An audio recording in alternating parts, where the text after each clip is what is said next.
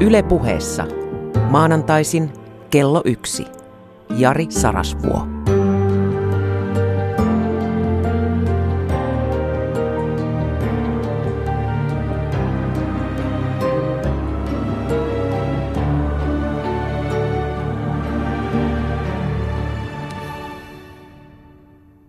oikein mietteliästä itsenäisyyspäivän aattoa. Rakas Olavi, loput ystävistäni ja Johanna. Joo, viime lähetys käsitteli ahneutta, miten se on viettitoimintaa, jota myöhemmin oikeutetaan kaiken maailman tämmöisillä valelogiikoilla tai filosofioilla – ja lähetys päättyi lupaukseen siitä, että käsittelen tänään vapautta. Lyhyt paluu siihen ahneuslähetykseen. Toden totta sitä ahneutta on tietenkin kaikkialla ja se tekee elämästä älyllisesti, inhimillisesti ja tietenkin myös lopulta ekologisesti mahdotonta. Tappaa siis elämän myös ennen kuin ihminen ehtä, ehtii näin niin kuin biologisesti kuolla, niin hän kuolee sisältä. Ja sitten miten niin älyllisesti, no koska ahneus on voima, joka sokeuttaa myös puutteenalaisen. My- myös köyhien keskuudessa on ahneutta. Köyhyys ei ole ihmistä jalostava tila. Se on niin raju stressitila, että se joskus johtaa tason laskuun, niin kuin on saatu nähdä – ja se vastalääke ahneuteen on radikaali suhde vapauden todellisiin lähteisiin, vastuuseen ja viisauteen. Ja niin kuin arvata saattaa, niin tämä ahneuslähetys loukkasi yhtä kuulijaa. Siis tietenkin tiedän yhdestä tapauksesta. Ehkä niitä oli enemmänkin. Mutta tämä kuulija kertoi, hän, hän sanoi, että hän jatkossa pidättäytyy kuuntelemasta tätä lähetystä. No, se tulee olemaan kovin helppoa kohta, koska hän ei itse halua tulla hypnotisoiduksi siten, että hänestä tulisi hampaaton. Ja mihin tämä liittyy? No yleisesti siihen, että ö, minä näin asiat eri tiedon valossa kuin hän, ja vaikka me emme enää, jos lupauksesi pidät,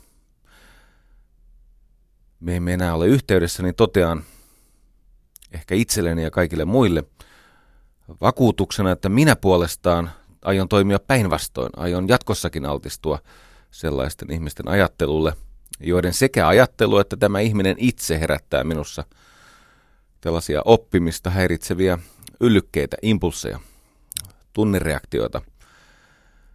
Joo. Katsos juuri tämä kognitiivinen dissonanssi, tämä älyllinen riitasointu on ymmärryksen laajentumisen tunnehinta – Totta kai se ärsyttää ja ahdistaa, mutta jos haluaa pimeyden ja pahan mielen väistyvän, niin se on välttämätöntä. Ja mitä ylipäänsä tulee siihen hampaattomaksi hypnotisoitumiseen, niin ystävä, sun huoli ei ole enää ajankohtainen. Eli älä turhaan semmoisia. Murehdi, meni jo.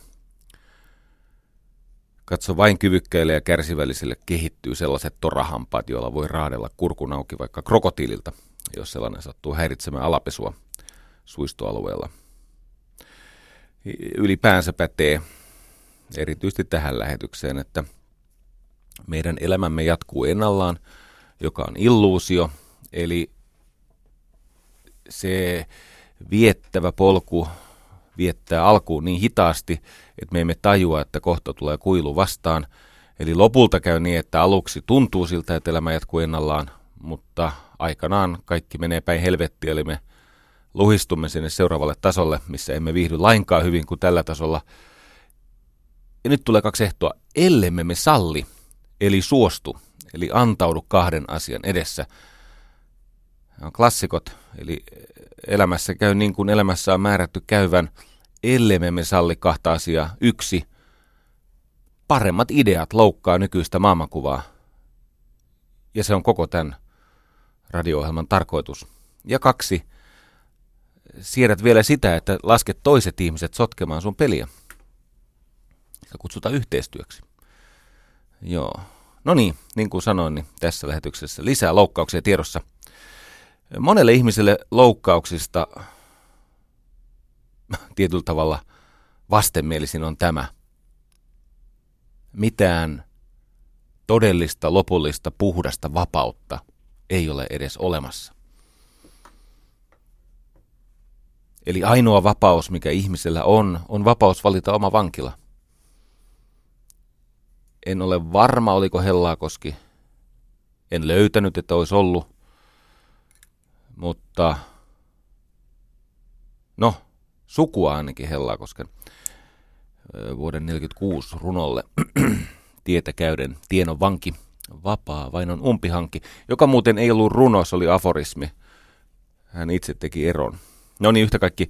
No ainoa vapaus, joka ihmisellä on, on vapaus valita oma vankila. Ja tämän valitsemamme häkin kalterit me taomme omista peloistamme. Ja niiden peloista taottujen kaltereiden välistä me sitten syljemme ja haukumme niitä, jotka ovat valinneet isomman vankilan, mutta meidän silmin näyttävät kulkevan vapaana. Eli tässä lähetyksessä pohditaan vapautta, sen olemattomuutta tai tosiolemusta, siihen liittyviä seuraamuksia ja itsenäisyyden mahdollisuutta. Ja, ja tarkennetaan, siis vapaata tahtoa ei ole. Siis tietenkin arjessamme meillä on erilaisia vapauksia, mutta nyt jos puhutaan ihmisen kyvystä tuottaa kaiken kausaliteetin ulkopuolelta sellainen ajatus tai tahtotila,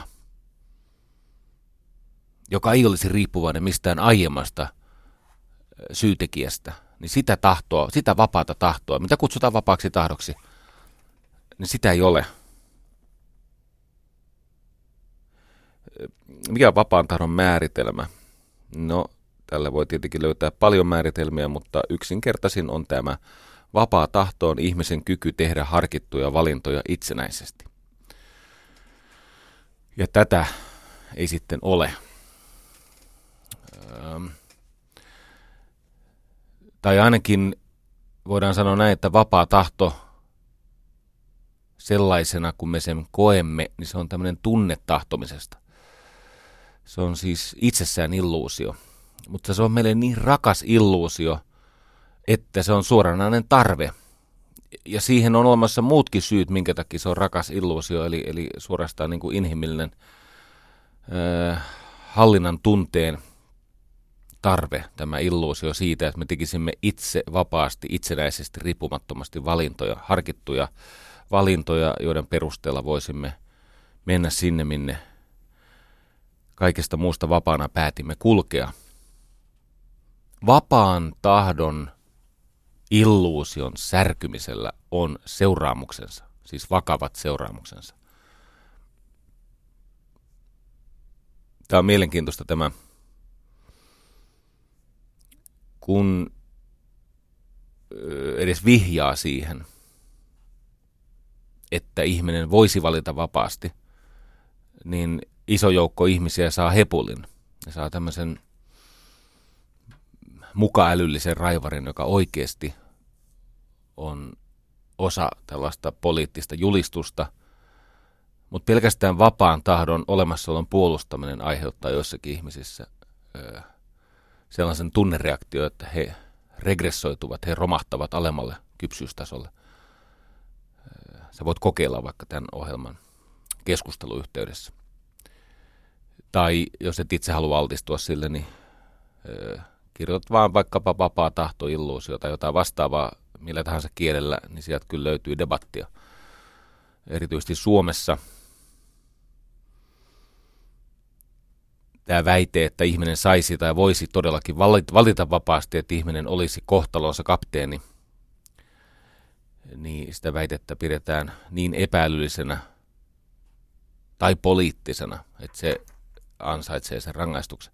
No ihan vastaavasti, sitten on toinen ryhmä ihmisiä, jotka saa paskiksen, eli heille syntyy tämmöinen akuutti sulkijalihaksen halvaantuminen, eli hepuli, kun heille puolestaan pyrkii todistelemaan, että kukaan ei voi tahtoa vapaasti.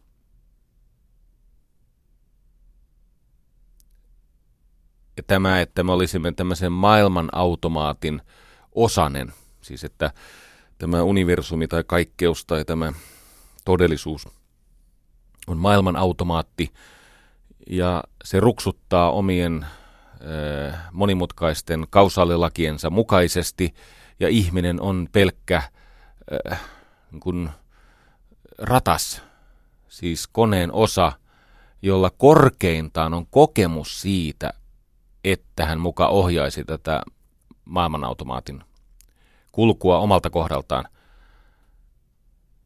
Ja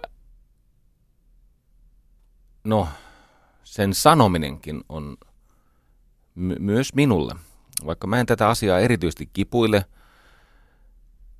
kirjoitin 20 vuotta sitten kirjan nimeltä Sisäinen sankari, jossa esitin, että ihminen voi käsikirjoittaa elämänsä toisenlaiseksi kuin mihin hän on nyt tyytymätön.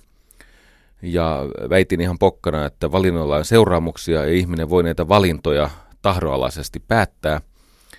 Ja tietenkin olen siitä lähtien saanut keskustella tästä vapaan tahdon olemattomuudesta. Ja no, totta kai siihen liittyy näitä äh, poliittisia väittämiä, että äh, Saras voi väittää, että jokainen on yksin oman onnensa seppä ja kaikki, jotka kärsivät, ansaitsevat kurjuutensa ja köyhät ovat köyhiä, koska eivät muusta välitä kaikkea muuta soopaa. Tota, mulla ei ole koskaan ollut ongelmia tämän vapaan tahdon epistemologisen ja ontologisen olemuksen kanssa. Se johtuu siitä, että mä osaan lukea ja sen perusteella osaan keskustella sellaisten ihmisten kanssa, jotka ovat sekä minua lahjakkaampia että lukeneempia. Ja kyllä se karisee sultakin se vapaan tahdon illuusio, jos osaat lukea ja osaat keskustella ihmisten kanssa, jotka tuntevat asiaa. Ja siihen liittyy surutyötä ja ahdistusta, että joutuu luopumaan siitä illuusiosta.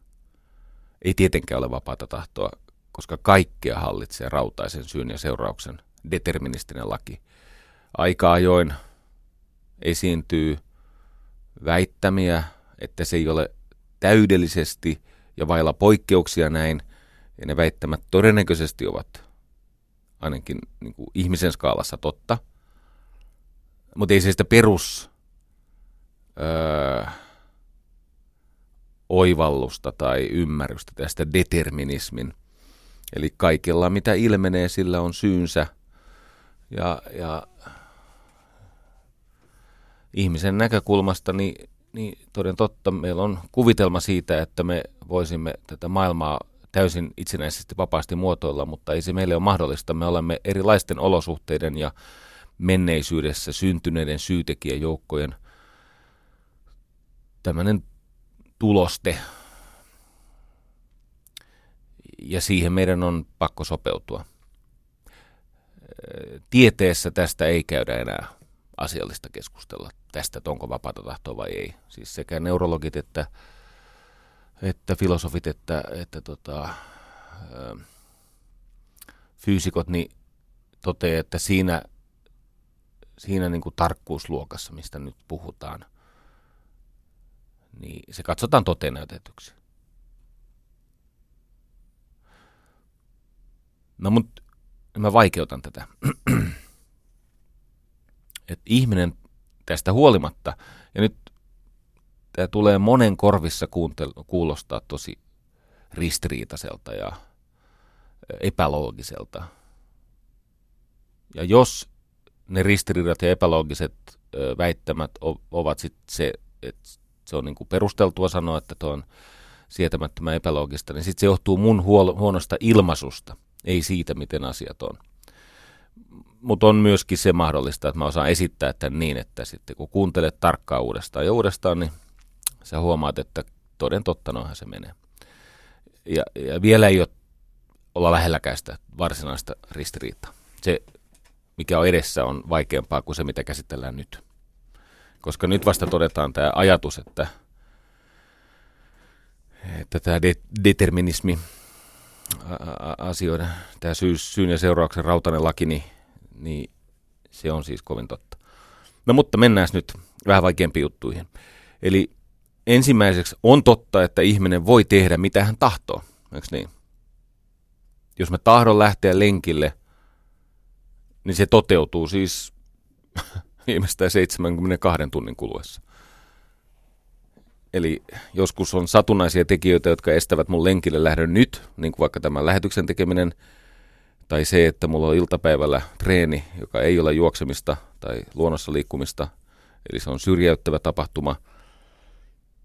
Tai huomenna aamulla pelaan tennistä, mutta 72 tunnin sisällä, jos mä saisin päähän, että minä tahdon lähteä lenkille, niin se on hyvin todennäköistä, että ellei mitään täysin jällistyttävää tapahtuisi, niin se toteutuisi.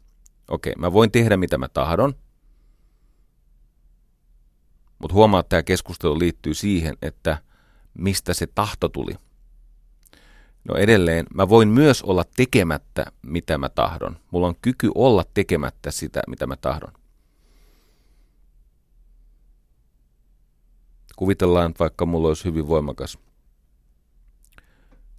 taipumus pedofiliaan. Ja koska kunnioitan sinua ystäväni niin paljon, niin mä jätän tästä nyt nämä typerät varaussuojauslausekkeet pois. Tehdään ajatuskoe, Jari Sarasvu on pedofiili. Se ei tarkoita sitä, että mun on pakko raiskata lapsia. Minulla voi olla se tahtotila, johon liittyy erottinen epäterve kiintyminen lapsiin. Siitä ei seuraa, että mun on välttämätöntä, kaikissa olosuhteissa lopulta välttämätöntä, sortua sen impulssin tahtotilan alla. Sama pätee siihen, että mulla voi olla vaikka kostofantasioita, mun ei ole silti pakko kostaa. Mulla voi olla intohimoinen vimma kostaa, mutta mä en silti välttämättä suostu siihen. Eli se menee näin, että ihminen voi tehdä mitä hän tahtoo tai hän voi olla tekemättä mitä hän tahtoo, mutta nyt tulee se vaikea juttu. Mutta ihminen ei juuri voi tahtoa mitä hän tahtoo. Eli tässä me lähestymme nyt tätä, me, ihminen ei voi tahtoa mitä hän tahtoo. Eli otetaan toinen vähän arkisempi esimerkki, johon ei liity moraalilatausta. Toi pedofilia on ansa, koska siihen liittyy niin voimakas moraalinen lataus. Mutta otetaan sellainen lataus, että haluaisin naida miehen kanssa. Minulla on tämmöinen erittäin voimakas äh, tunne siitä, että mitä tulee niin kuin tämmöiseen parisuudekiintymykseen tai, tai tota, erottiseen intohimoon, niin se toteutuu miehen kanssa paremmin kuin naisen kanssa. Nyt mä voin tehdä sitä tai en tee sitä, eikö niin? On ihmisiä, jotka ovat jättäneet tottelematta sitä tahtoaan, tai on ihmisiä, jotka ovat toteuttaneet. Mutta huomaa tämä, mä en voi tahtoa, että mä en tahdo sitä. No näitä on tämmöisiä ihmisiä, jotka kuvittelee, että ne polvirukouksella ja jollakin ketten päälle panemisella ja erilaisilla siis kasvissyöntikuureilla ja jollakin hillittömillä ultramaratonjuoksuilla. Mitä ne ihmiset keksiikin? Itsensä ruoskimista, semmoista on moni kokeillut tässä historian aikana.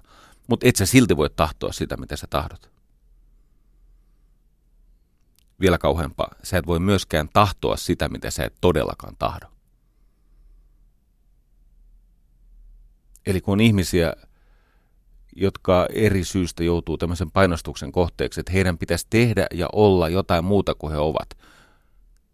Ja sitten he yrittävät tahtoa jotain sellaista, mitä he eivät tahdo. Se ei ole ihmisen ulottuvilla. Mä oon pahoillani. Joku sanoo, että itse olen pystynyt no, niin kuin kyennyt nousemaan tämän yläpuolelle. Tuskin olet. Voi olla, että se alkoholisti ei enää tunne viinahimoa, mutta hän on silti alkoholisti. Hänellä on edelleen siis addiktin sielu. Siitä ei tässä elämässä parane. Mutta nyt usein ajatellaan, että jos ei kerran vapaata tahtoa ole, jos se on toteen näytetty ja siitä ollaan aika lailla yksimielisiä, niin sehän silloin tarkoittaa sitä, että ihminen ei ole vastuussa. Että ihmisen luonne, menneisyys, tausta ovat hänen kohtalonsa ja hän ei voi omaa elämäänsä ohjata. Tämä taas ei pidä paikkaansa. Siis todennäköisyydet ovat sinua vastaan monissa semmoisissa tilanteissa, jos perimä on todella heikko ja menneisyydessä on jo tapahtunut niin paljon traumatisoivia asioita, että se eheytyminen on epätodennäköistä. Ja ympärillä olevat yllykkeet, ympäri, siis ne olosuhteet, missä toimii, niin niin totta kai ne todennäköisyydet kutistuu niin pieneksi, että jär, niin kuin on järkevää ajatella, että hän ei voisi valita muuten, mutta kuitenkin voi valita, koska on paljon ihmisiä, on siis miljoonia ihmisiä, jotka ovat valinneet toisin.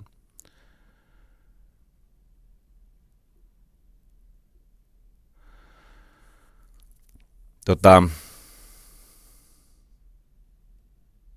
mennään siihen varsinaiseen ongelmaan, ja sitten jos muistan, niin puhun vähän tästä Imatran kauhusta. Tästä vapaasta tahdosta sen olemassaolosta on keskustelu iät ja ajat, mutta se keskustelu sai varsinaista vauhtia, kun ensin Charles, Charles Darwin julkaisi tämä lajien synty, eli hän, hän kehitti evoluutioteorian, joka siis on tiedettä. Terveisiä Lauralle. Anteeksi, nimivirhe. Ja äh, Darwinin serkku Sir Francis Galton tietenkin perehtyi serkkuunsa evoluutioteoriaan ja hän hätkähti tämmöistä asiaa, että jos me olemme evoluution tulosta, niin myös henkiset kyvyt ovat perittyjä. Joten se, mitä ihminen niin kuin sieltä äh, sielustaan käsin ilmaisee, niin sen suhteen kaikki eivät ole yhtä vapaita. Hän meni itse asiassa pidemmälle, että jos nämä henkiset ominaisuudet, vaikkapa tahdonvoima tai ongelmanratkaisukyky tai luovuus tai mikä tahansa, siis jos perimä vaikuttaa myös aivoihin ja henkisiin ominaisuuksiin, niin siitähän seuraa, että me emme voi vapaasti valita omaa kohtaloamme, koska siihen vaikuttaa niin paljon biologinen perimä joka siihen aikaan oli muuten kova väite. Hänhän lähti, tämä ei ole tietenkään ensimmäinen kerta, että tämä on niin kauan, siis tämä on ennen stoalaisuja, on jo pohdittu näitä, joku krysanteemi, siellä oli joku heppu, jonka nimeä en muista. Krysanteemia se muisti se nimi, mutta kyllä sä tällä pärjäät jo, jos haluat etsiä. Mutta siis se on ikivanha tämä pohdin aihe, mutta kun tämä Galton liitti sen siihen serkkunsa evoluutioteoriaan, niin totta kai hän nousi niin kuin uskonnollisia piirejä vastaan tällä ja tietenkin sai myös shittiä. Mutta mä olen siis fantasiakirjallisuuden ystävä. Ja kerran luin semmoisen, mitä ilmeisemmin aika paljon filosofiaa opiskelleen ja myös muita ihmistieteitä opiskelleen kirjailijan fantasia-trilogia, joka jatkuu yhä, tai se mikään trilogia, se siitä on nyt jo yhdeksän osaa kohta ulkona. Mutta hänellä oli semmoinen ajatus tällä bakkerilla, että kaikki se, mitä me teemme, ponnistaa pimeydestä. Eli me emme oikeasti ymmärrä, mikä tahto meitä liikuttaa, mutta se ei ole meidän oma tahto. Ja siinä oli semmoinen munkkilauma, joka oli yli 2000 vuotta harjoittanut tosi ankaraa rodujalostusta ja kaikkea muutakin, päästäkseen tilaan, jossa tämä ö, kausaliteetti, siis syyn ja seurauksen rautainen laki, tämän determinismi, joka estää vapaata tahtoa, lopultakin murtuisi. No siihen ei vielä tämän kirjan niin kuin tuhansilla sivuilla ole päästy, mutta se oli se heidän alkuperäinen pyrkimys. Ja sitten ne pohti sitä, että kun mitä tahansa ihmiset tekevät, tiedostaen tai tiedostamattaan, niin se pimeys, josta ne teot kumpuavat, koostuu kolmesta osasta. Ja mä muistan, kun mä luin tämän, niin mä sain jonkinnäköisen tämmöisen älyllis-spirituaalisen heijarin. Siis tämmöisen, no kyllä sä tiedät mikä on heijari. Siinä oli tämmöinen ajatus, että tämä darkness that comes before, se on siis sama asia kuin mitä tässä yritetään selittää, mutta on kolme lähdettä. No englanniksi beast past people. Beast on perimä. Se on se meidän miljardien meitä edeltävien elämien kerryttämä kapasiteetti. On se sitten kehollista suorituskykyä tai aivojen suorituskykyä tai mitä tahansa, niin se on beast, se on perimä. Sitten on past, eli kaikki mitä meille on tapahtunut on kuitenkin muokannut meitä. Et jos se menneisyys on siementänyt meihin erilaisia niin kuin suuruuden potentiaaleja, niin on se nyt helpompaa kuin jos se menneisyys on typistänyt meitä traumatisoitunut niin paljon, että, että ihminen on kasvanut kierroon. Beast past people, totta kai ympärillä oleva kulttuuri ja olosuhteet ja normit ja symbolit ja erila- erilaiset alitajuiset, kollektiiviset, äh, rajusti emotionaalisesti latautuneet yllykkeet, impulssit meitä ohjaa. Ja vaikka on totta, että se vapaa tahto on paljon, paljon vähäisempi voima kuin mitä me haluamme tunnustaa tai myöntää, niin silti meillä on ihmiselämän skaalassa kyky ohjata itseämme.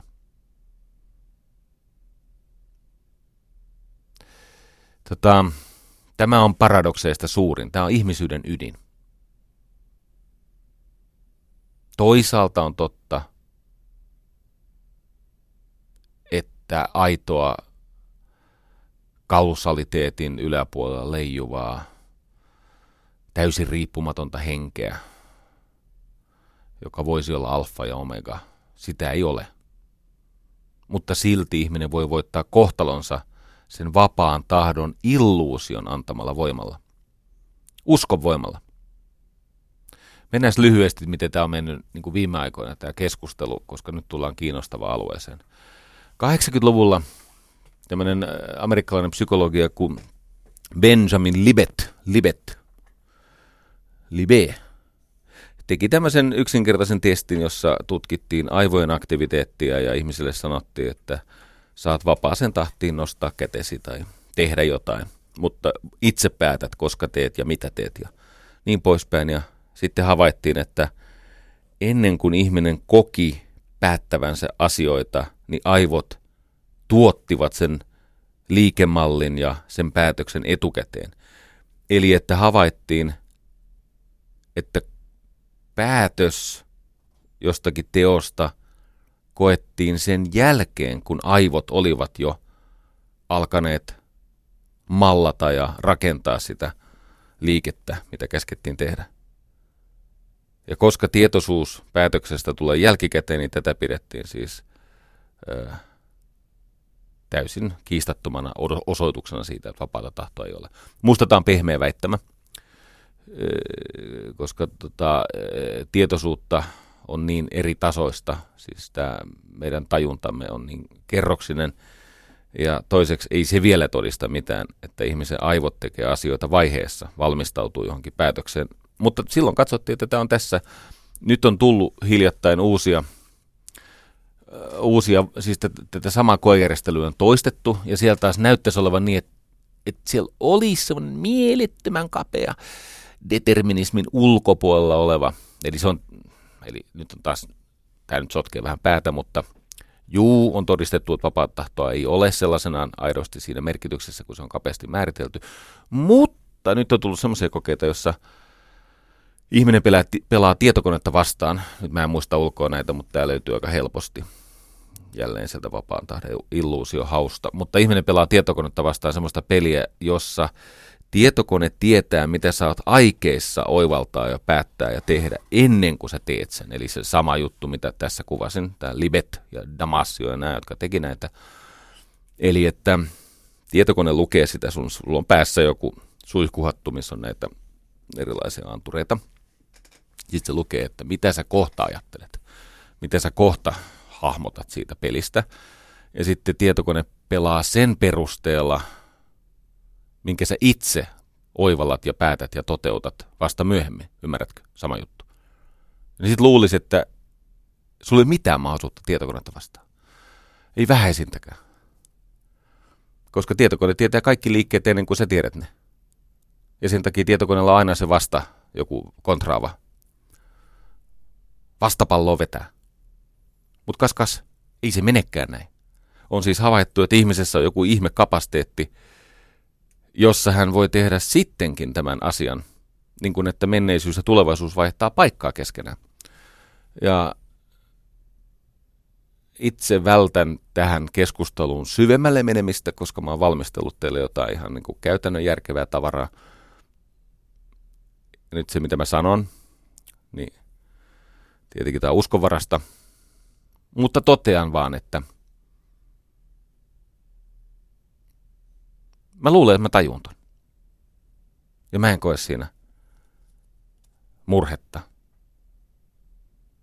Ja sitä paitsi mä koen, että se vapaa tahto on niin kuin filosofisesti ja neurologisesti sun muuta, niin se, että onko sitä olemassa vai ei, muodostuu kiinnostavaksi vasta, kun ihminen hyväksyy joko sen, että vapaata tahtoa ei ole, tai hän kapinoi sitä väitettä vastaan. Kuunnelkaa tätä. Nyt siis vapaus on määritelty, että se on kyky moraalisen harkintaan, se on taju tekojen seuraamuksista, se on valta ja voima päättää mit, niin kuin, myös sen ulkopuolella, mihin se tilanne ohjaa tai pakottaa. Nyt on ajateltu näin, että jos vapaata tahtoa ei lainkaan ole olemassa, niin ihminenhän ei ole vastuussa. Ja esimerkiksi tietenkin Yhdysvalloissa oikeustapa, niin kuin oikeustapauksissa tämä argumentti, että minun aivoni tekivät sen, minun menneisyyteni teki sen. Eli että minä en tehnyt rikosoikeudellista vastuuta tarkoittavaa tekoa, vaan mun aivot teki sen. Tämän, näiden argumenttien määrä The Atlantic-lehden mukaan on räjähdysmäisessä kasvussa. On hyvin lyhyessä ajassa yli kaksinkertaistunut. Ja, eli jos ei kerran minulla on vapautta ohjata toimintaa, niin niinhän mä oon vastuussa. Ihan samalla tavalla kuin jos tuolla jossain savannilla leijona räkkää jotain pahkasikaa ja, ja, ja tota, kiduttaa sen ja sitten lopulta syö tai ei syö, niin me ajattelemme, että ei se leijona oikeasti ymmärrä sen tekonsa moraalisia merkityksiä tai jotain muuta eettistä ulottuvuutta, niinpä se leijona ei ole vastuussa. No tämä tuo meidät mielenkiintoiselle alueelle. Jutahin yliopiston professori Kathleen Voss, se on varmaan Voss, V-O-H-S, Bo, ihan sama, V-O-H-S, Voss. Ja sitten silloin oli kaveri eri yliopistosta tosin Jonathan Schooler, se on Pittsburghin yliopistosta. Ja ne ensin teki semmoisen testin, että ne jako koehenkilöt kahtia – Toiset luki tekstin, jossa argumentoitiin tosi taitavasti, minkä takia vapaa tahto on illuusio. Ja toiset luki, huomatkaa, neutraalin tekstin aiheesta. Ei siellä sentään väitetty arkitiedon vasta, tai siis nykytiedon vastaisesti, että vapaa tahto on olemassa oleva todellinen ilmiö, mutta toisia valmisteltiin ajattelemaan, että vapaa tahto on illuusio, ja toisille tuotet, annettiin teksti, joka ei oikeastaan ottanut sen kunnolla kantaa, eli ihmisille jäi se vapaan tahdon olemassaolon mahdollisuus. Nyt siis on niin, että kun ihminen lakkaa ajattelemasta, että hän on aidosti vapaa toimia, niin ihminen myös koejärjestelyn mukaan lakkaa ajattelemasta, hän, että hän on niin kuin syyllinen tai vastuussa teoistaan. Eli havaittiin, siinä oli ensin tämmöisiä, että siihen liittyi siis, niin kuin, til, järjestettiin tilaisuus varastaa, ja nämä, jotka olivat ostaneet tämän vapaan tahdon, että sitä ei ole – niin varastivat enemmän ja herkemmin ja mieluummin ja niin poispäin. Tietenkin jännä on se, että tämähän toistuu ja toistuu sekä monen meistä arkihavainnoissa että ihan tutkimuksissa. Toisessa tutkimuksessa edelleen tämä Kathleen Voss ja hänen kollegansa mittasivat ihan tavallisia duunareita, siis tämmöisiä, jotka oli niin kuin, no, niin kuin henkilöstövuokrausfirman, tämmöisiä, tuli heittämään niin kuin päiväkeikkaa. Toinen porukka näistä työntekijöistä johdatettiin uskomaan, että vapaata tahtoa ei ole, ja sitten on niitä, jotka johdatettiin uskomaan, että toden totta vapaa tahto on olemassa ja sun olisi ehkä syytä käyttää sitä. No sitten havaittiin, että ne, jotka uskoivat, että he itse kontrolloivat tekojaan ja ovat kohtalonsa kapteeneja, niin he tulivat töihin aikaisemmin ja he saivat parempia arvosanoja esimiehiltä. Ja sitten vastaavasti jotka eivät uskoneet, niin, niin riippumatta siitä, että mitä tämä ihminen uskotteli omasta työetiikasta, eli ensin testattiin, että mikä on sun oma käsitys siitä työetiikasta, ja sitten havaittiin, että jos ihminen saadaan uskomaan, että vapaata tahtoa ei ole, niin se työ, siis se niin kuin toisten ihmisten observoima, havainnoima äh, tota, työn taso laskee. Liittyy edelleen vastuuseen. Vieläkin Roy Baumeister, monessa kuuluisaksi tullut Roy Baumeister sieltä Floridan, Florida State Universitystä. No, heikko usko vapaaseen tahtoon johtaa siihen, että ihminen on vähemmän todennäköinen ö, vapaaehtoisesti siis ilmoittautumaan vapaaehtoiseksi ö, niin kuin aut, siis tämmöiseksi opintoavustajaksi, eli että hän ei, jos ihminen ei usko vapaaseen tahtoon, niin hän ei yhtä mielellään auta sitä luokkakaveria. Ja sitten kääntää ne, jotka taas voimakkaasti uskoo vapaaseen tahtoon, he kokevat, että heidän tulee niin kuin, ilmoittautua vapaaehtoiseksi, koska heillä on tämä mahti, jotta voi auttaa sitä luokkakaverin edistymistä. Ne, joille oli myyty ajatus tästä deterministisestä ö, kohtalosta, eli siitä, että ihminen ei oikeasti ole kuskin paikalla, vaan hän on matkustaja, niin olivat, siis he antoivat vähemmän rahaa kodittomille tai olivat haluttomampia lainaamaan vaikkapa kännykkä, kännykkää. Ja Baumeister on tehnyt näitä tutkimuksia aika paljon ja havainnut, että, että vapaan ta- suhde vapaaseen tahtoon, se on yhteydessä stressiin, onnettomuuteen, siis siihen, että oletko masentunut, et ole, öö, kykyyn sitoutua ihmissuhteisiin. Tämä lista on tosi pitkä ja niitä tutkimuksia on niin paljon, että ei näitä nyt oikein voi ohittaa. Kun se Baumeister sanoi, että ihmisen kokemus tyydytyksestä ilman merkityksiä tekee ihmisen tyydytyksen pinnalliseksi, ohikiitäväksi ja jättää ihmisen tyhjäksi. Eli hän kiinnitti huomiota siihen, että ihmisellä on tarve uskoa johonkin merkityksellisyyteen, eikä vaan nähdä, että hän on tämän maailman automaatin ratas, koneen osa. Koska oli jopa sillä tavalla, että jos ihminen ei usko kykyynsä tahdoalaisesti ohjata elämänsä, niin hänestä tulee, nyt tämä menee vähän paksuksi, mutta hän ei pärjää siis koulussa yhtä hyvin, hän on vähemmän luova, hän on helpommin vietävissä, eli hän helpommin heittäytyy sen lauma tämmöisen niin kuin, joukkotunteen mukaan, konformoituu helpommin, öö, vähemmän halukas oppimaan omista virheistään. Eli jos et sä usko, että sulla on vapaata tahtoa, jota ei siis oikeasti ole, mutta jos et sä usko siihen, niin käykin sillä tavalla, että sä et opi sun virheistä. Miksi? No kun sä katsot, että et sä voinut alun perinkään mitään itsellesi, etkä voi jatkossakaan mitään, niin mitäs tässä mitään oppimaan? He ovat myös vähemmän kiitollisia. Se meni jopa niin pitkälle, että tämmöinen Barbara Fredericks tutki sitä, että jos ihmisellä ei ole niin kuin onnellisuuteen tai tarpeen tyydytykseen liittyvää merkitystä, niin ihminen on tulehdustilassa. Siis ihan kirjaa verikokeesta havaitsi, että tällä on myös tämmöinen biokemiallinen vaste. Platon oli sitä mieltä, että hyvä ja totuus kulkevat käsi kädessä. Se, mikä on totta, on hyvä. Se, mikä on totta, on hyvä. Se oli Platonin ajatus. Tästä The Atlantic-lehdestä mä luin hyvin mielenkiintoisen ö, keskustelun. Se oli tosi laadukas. Semmoinen kaveri kuin Saul Smilanski. Saul Smilanski, hän on filosofian professori Haifan yliopistossa.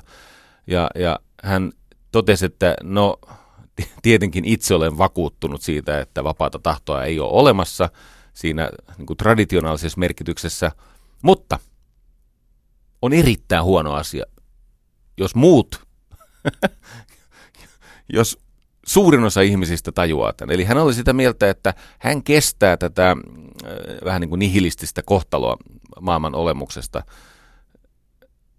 mutta hän sanoi, että niin, niin, siis tietenkin se vapaa tahto on illuusio, mutta siitä illuusiosta, siitä unesta ja uskosta herääminen johtaa tuhoon. Ja no hänellä oli niin ikään aika voimakas lista näitä tutkimustuloksia, ihan koejärjestelyitä, mutta muitakin tutkimuksia, missä on tutkittu siis suuria väestöjoukkoja ja heidän pärjäämistä elämässä ja sen yhteyttä terveyteen ja ihmissuhteisiin ja niin poispäin. Ja tämä Smilanski, hän uskoo, että pitäisi, tämä menee nyt aika paksuksi, hän advokoi tämmöistä illusionismia, illusionismia. Eli että ihmiset jätetään siihen uskoon, että vapaa tahto todellakin olisi olemassa, koska se resurssoi heitä. Se antaa heille niin kuin, ö, toimintakykyä ja vastuun kautta vapautta. Ja sitten tämä itse ajatus, itse ajatus deterministista, niin se pitäisi kätkeä johonkin norsulutorniin, missä kaikkein vahvimmat meistä saisivat altistua sille kauhealle totuudelle elämästä. No hei, tämä ohi jo. Ja, ja tota, täytyy muuten ottaa keskustelun mukaan arkkiateisti, parhaan tietämäni hengellisen kirjan. No ja, se oli liottelua yhden parhaista. Siis laadukkaan kirjan henkisyystä kirjoittanut Sam Harris. Hän on neurologi, kirjoittaja. Ja tota, no se on totta, tämä Smilanski on oikeassa, että me tarvitsemme joukon illuusioita, eli positiivisia harhoja, jotta tämä homma ei menisi ihan reisille. Ja se on totta, että ihmiselle mitataan hänen maailmankuvansa mukaan. Tähän totta kai vaikuttaa myös ympäristö ja perimä ja kaikki tämä, että mä en edelleenkään ole sitä mieltä, että mä arvokoin täällä ihminen on oman onnensa seppä. Mutta tämä on niin kuin sama juttu kuin Aleksi Valavuorella ja aika monella muulla Juha Sipilällä, että mä oon pysyvästi koeajalla.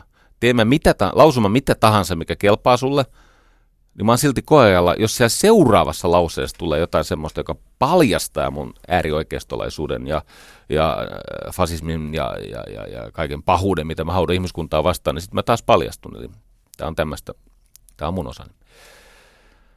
Sam Harris sanoi, että illuusiot, vaikka niitä olisi hyötyä ja niillä olisi hyvä tarkoitus, silti aina estää meitä edistymästä ihmiskuntana. Hän otti esimerkiksi vaikkapa vankeuden käytön pelotteena tai vankeuden, vankeuden käytön ratkaisuna ihmisten rikollisuuteen. Ja hän totesi, että vankila ei ole ei pelote, mutta ei se ole myöskään ympäristö, joka vähentää rikollisuutta, se toimii päinvastoin. Hän totesi, että hän, hän tajuaa tämän, että täysin vastuuttomassa maailmankuvassa ihmiset tekevät opportunistisesti mitä ikinä katsovat voimansa tehdä. Jos millään ei ole mitään väliä, niin aika moni tekee muita juttuja kuin mihin nykyisin suostuu. Mutta sitten hän totesi, että siitä huolimatta tämä illuusio – Esimerkkinä hän käytti vankilaa. Ei toimi ei pelotteena eikä rikollisuuden vähentäjänä. Et pikemminkin pitäisi mennä sille tasolle, missä se, ne rikollisuuden elementit alkavat kertyä. Siis on kysymys sitten mielenterveysongelmasta tai perimän synnyttämästä alttiudesta tai siitä, että syntyy kotiin, joka vähän niin kuin ohjelmoi ihmistä kohti asosiaalista käyttäytymistä. Hän oli sitä mieltä, että pitäisi pikemminkin pyrkiä parantamaan kuin rankasemaan. No tietenkin on helppo olla samaa mieltä. Hän myöskin totesi, että ihmiset, jotka tekevät väärin, ovat epäonnisia. Eli ajatus on se, että he eivät valinneet geenejään, he eivät valinneet vanhempiaan, he eivät valinneet sitä ympäristöä, missä he toimivat, ja eivätkä he tehneet omia aivojaan. No, totta, ei. No kyllä, mutta se tiedetään, että aivojen olemukseen voi tämän plastisuuden kautta vaikuttaa. Mutta sillä Härisillä oli kiinnostava argumentti edelleen, eli hän oli siis eri mieltä tämän Smilanskin kanssa, tai Vohin tai äh, Vossin, tai Schoolerin kanssa. Hän oli sitä mieltä, että jos hyväksyy sen, että ei ole vapaata tahtoa, mikä on minulle tässä ja nyt vaikea asia. Ja lopulta mä kerron, miten asiat on mun mielestä, mikä, mihin on järkevä uskoa. Mutta jos hyväksyy sen, että se vapaa tahto on harha, niin se vapauttaa meidät vihasta. Ja tämä on jossakin määrin totta. Ajattelisi tämmöistä, kun Yhdysvaltoja on kohdannut kaksi merkittävää katastrofia, äkillistä katastrofia. Erikseen on sitten poliittinen johto. Mutta oli tämä hurrikaani Katriina. Terveisiä Venla Katriinalle ja muille Katriinalle. Oli hurrikaani Katriina ja sitten oli tämä tietenkin tämä terrorismi-isku, tämä 9-11, siis tämä VTC-tornien pommittaminen. Ja tuholtaan ehkä jossakin määrin yhteismitallisia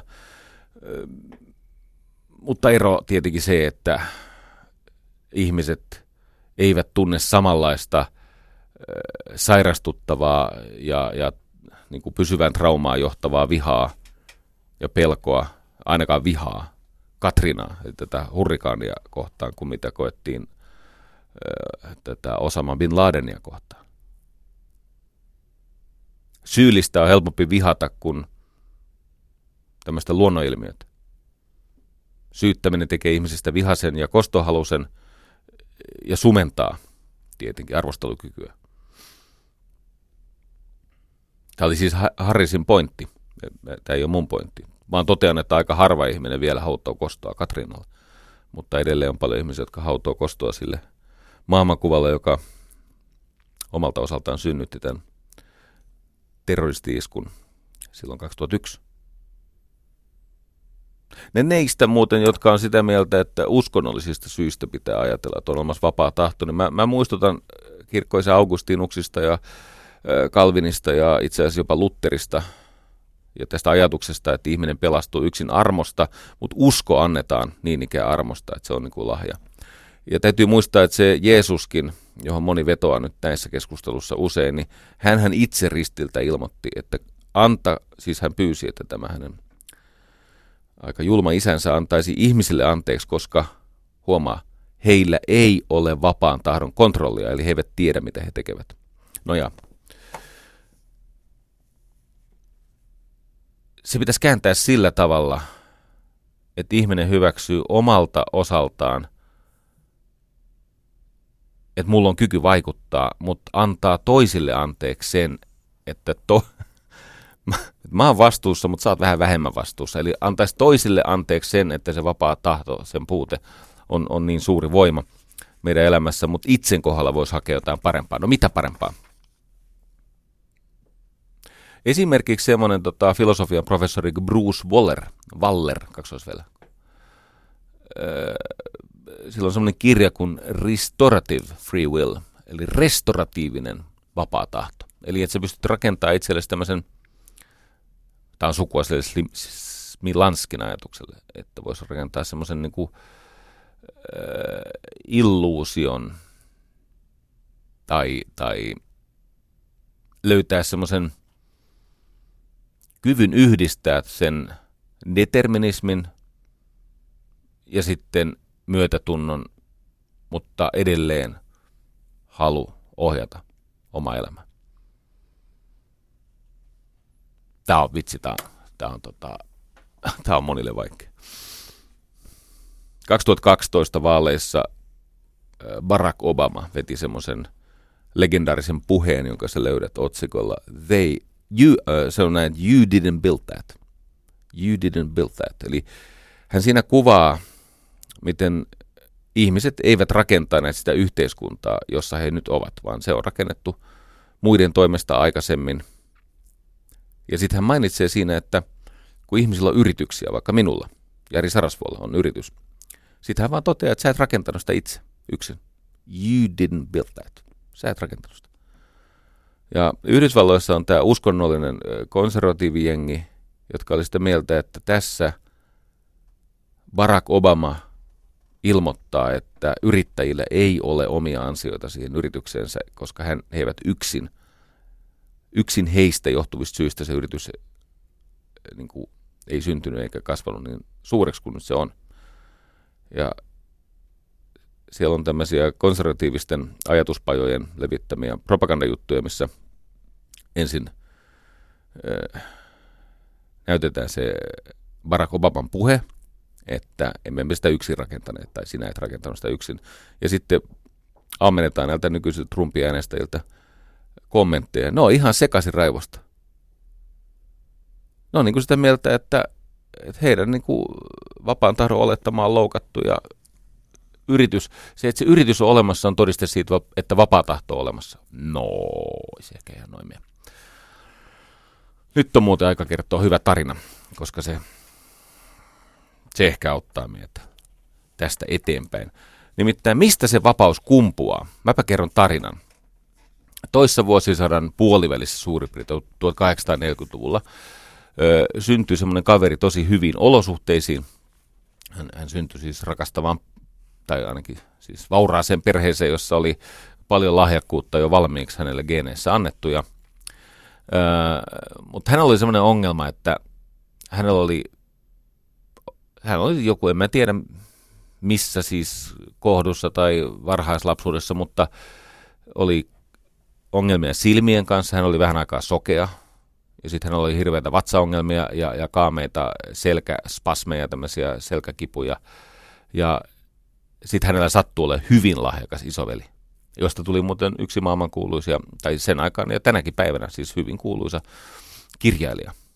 No sitten tämä kaveri, joka oli niin, niin kuin, jotenkin syntymäheikko, hän halusi jotenkin olla sen perheen standardien mittainen. Hän halusi olla maalari ja siitä ei tullut mitään. Ja hän aina vaan vertasi itseään siihen vahvaan ylivoimaiseen veljensä ja sitten ne omat kivut heikentivät jaksamista ja melko varhain tuli itsemurha-ajatuksia. Syvää, toistuvaa, kroonistuvaa masennusta ja halua tappaa itsensä. Mutta kun hän halusi olla isänsä mittainen ja sillä isälläkin oli kauheita kunnianhimoja tähän poikaan, vaikka se olikin niin kipuileva, niin, niin meni sitten, hän meni Harvard Medical Schooliin, siis hän meni Harvardiin opiskelemaan lääkäriksi ja siellä hän koki, että hän on enemmän itse potilas kuin lääkäri. Varsinkin kun kävi psykiatria-osastolla, niin hän ajatteli, että hän kuuluisi tänne osastolle eikä, eikä niin kuin lääkärikierrokselle.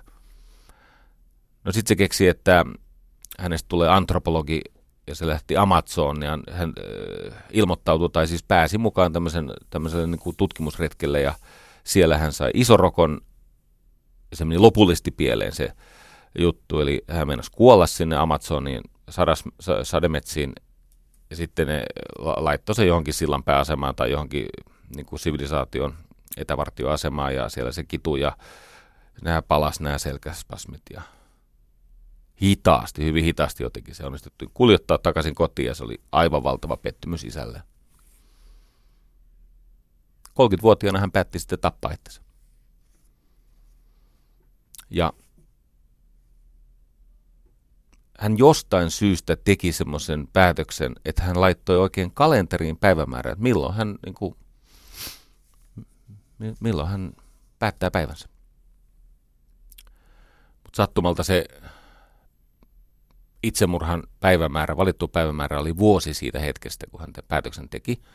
Hän ajatteli, että tämän loppuajan mä voin teeskennellä, että mä olisin vastuussa. Mä voin teeskennellä, että myös mulla on mahdollisuus muokata mun ympäristöä ja elämää ja itse. Hän siis päätti vuoden ajan teeskennellä, että hänellä on valtaa ja vapautta ja vastuuta elämässä. Ja vuoden ajan hän kirjoitti päiväkirjaa jossa hän uskotteli itselleen ja hän yritti, yritti siis kovasti nähdä, mitä mahdollisuuksia hänellä on ja, ja on, onko mitään signaaleja siitä, että olo helpottuisi ja, ja selkä helpottuisi ja vatsa, vatsa paranisi. Ja,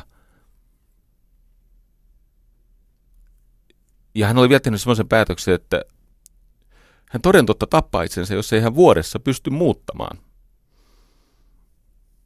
tätä, niin kuin, jos ei hän pysty uusiutumaan. Kuka tämä kaveri on? Hän on William James. Yksi kaikkien aikojen ajattelijoita.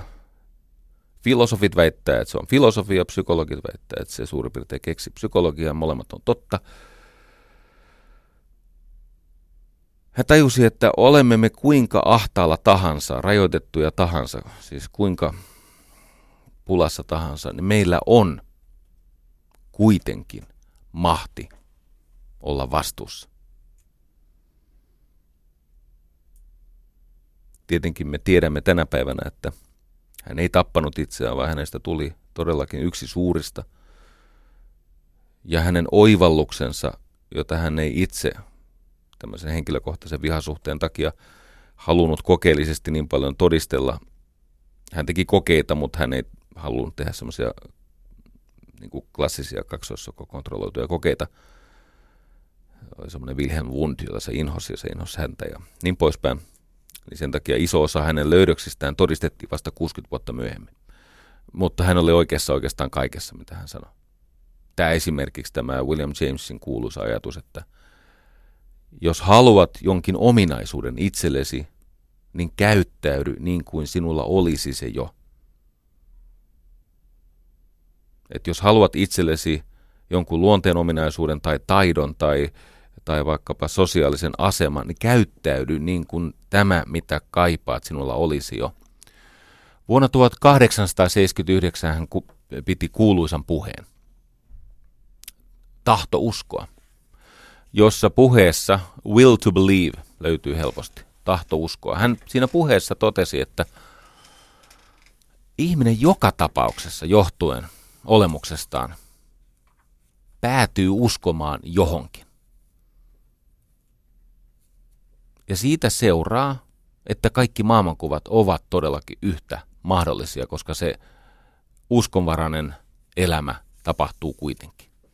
Sä et voi, niin kuin, oot sä millainen ateisti tahansa, että pääset tästä eroon. Niinpä tämä William James sanoi, että me olemme vastuussa meidän arvoistamme.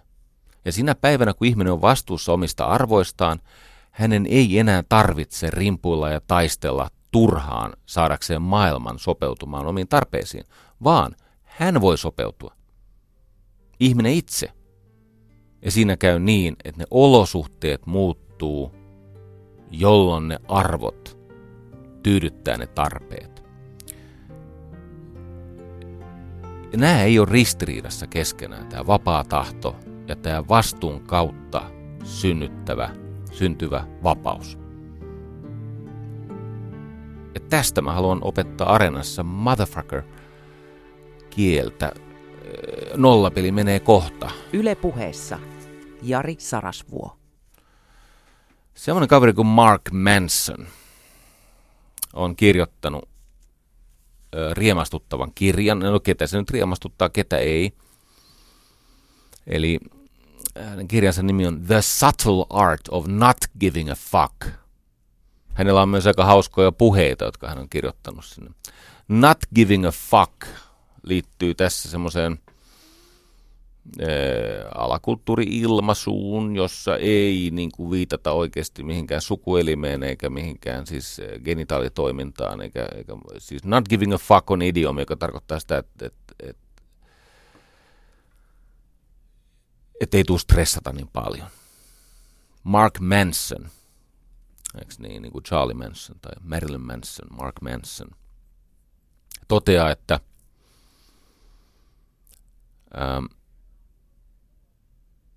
kaiken se, mitä on aikaisemmin sanottu, se kulkee mukana oletuksena, mutta siitä huolimatta meillä on kyky tahtoa. Me emme ehkä kykene tahtomaan sitä, mitä me tahdomme, mutta meillä on kyky tahtoa – kolme asiaa, jotka johtaa menestykseen.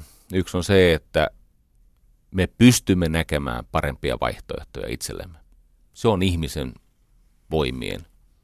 Siis ei kaikkien ihmisten, siis on ihmisiä, jotka ovat niin stressaavissa, surkeissa olosuhteita, olosuhteissa heitä on kuormitettu niin hirvittävillä taakoilla menneisyydessä.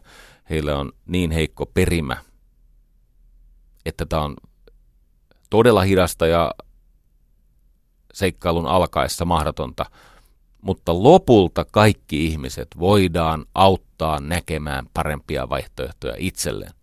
Kaikki, kaikki kyllä. Joku ehtii tehdä se itsemurhan tai tuhoutua muuten, mutta siis se on silti jokaisen ulottuvilla tämä parempien vaihtoehtojen näkeminen. Eli ykkönen, kolme asiaa, jotka johtaa menestykseen ja kaikesta sanotusta huolimatta, niin Tämä on totta. Ykkönen on kyky nähdä parempia vaihtoehtoja. Kakkonen on kyky tehdä parempia päätöksiä sen perusteella, mitä näkee. Ja kolmas on se, että pysyy niissä päätöksissä niin kauan, kunnes joko voimat loppuu tai on jotain parempaa ulottuvilla tai ne päätökset toteutuu. Ja vähän vähältä tämä johtaa siihen, että sä näet semmoisia vaihtoehtoja, joiden valitseminen ja joihin sitoutuminen on mahdollista. Eli että sä et valitse – sellaisia vaihtoehtoja, jotka ovat siis niin kuin mahdottomia, että ne on kohtuuttoman kaukana sun tämän hetken voimavaroihin nähden, vaan ne on riittävän lähellä. Ne on, ne on siis niin kuin, ei edes päivävaelluksen päässä, vaan ne on seuraavan kahden tunnin päässä, tai jos sekin on liikaa pyydetty, niin seuraavan 15 minuutin päässä. Eli sä opit valitsemaan parempia vaihtoehtoja, jotka on sun ulottuvilla, johon sä voit sitoutua. Ja kun tätä ruokitaan, niin tuettuna jopa yhteiskunnan heikoimmassa asemassa olevat ihmiset hyötyvät tästä. Miten niin? No koska siellä tapahtuu hyvinvoinnin kasvua ja että jos ei siis avulla olisi mitään merkitystä, niin sinähän pitäisi tarjota vain entistä enemmän siis puudukkeita. Heille pitäisi antaa niin kuin, niin, mitä tahansa, joka sotkee sen verran päätä, että kestää. Ihminen joutuu joka tapauksessa uskomaan johonkin. Ja kysymys kuuluu, että miksi emme uskoisi johonkin, joka todistetusti tuottaa paremman lopputuloksen.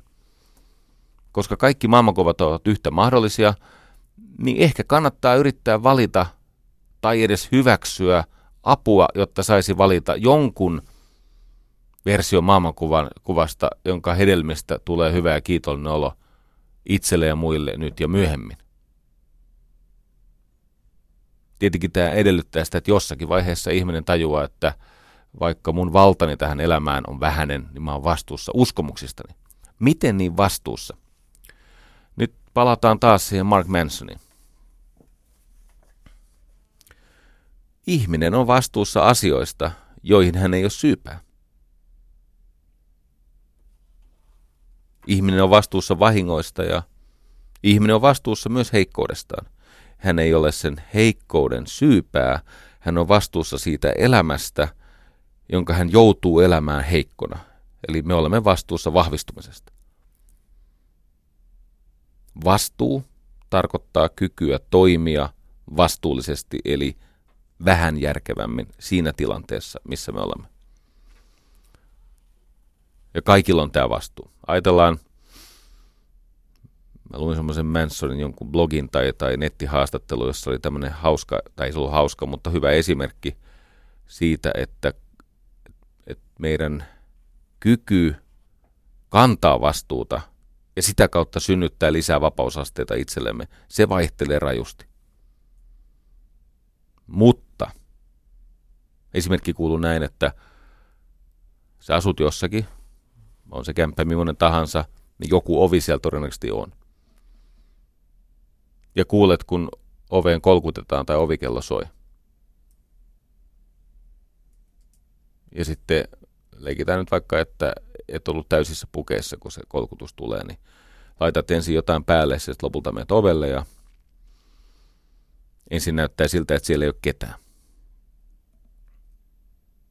Kuvitellaan, että tämä tapahtuu vielä vaikkapa Suomessa jossakin Joensuussa tai, tai tota, jossakin, missä on nyt kylmä.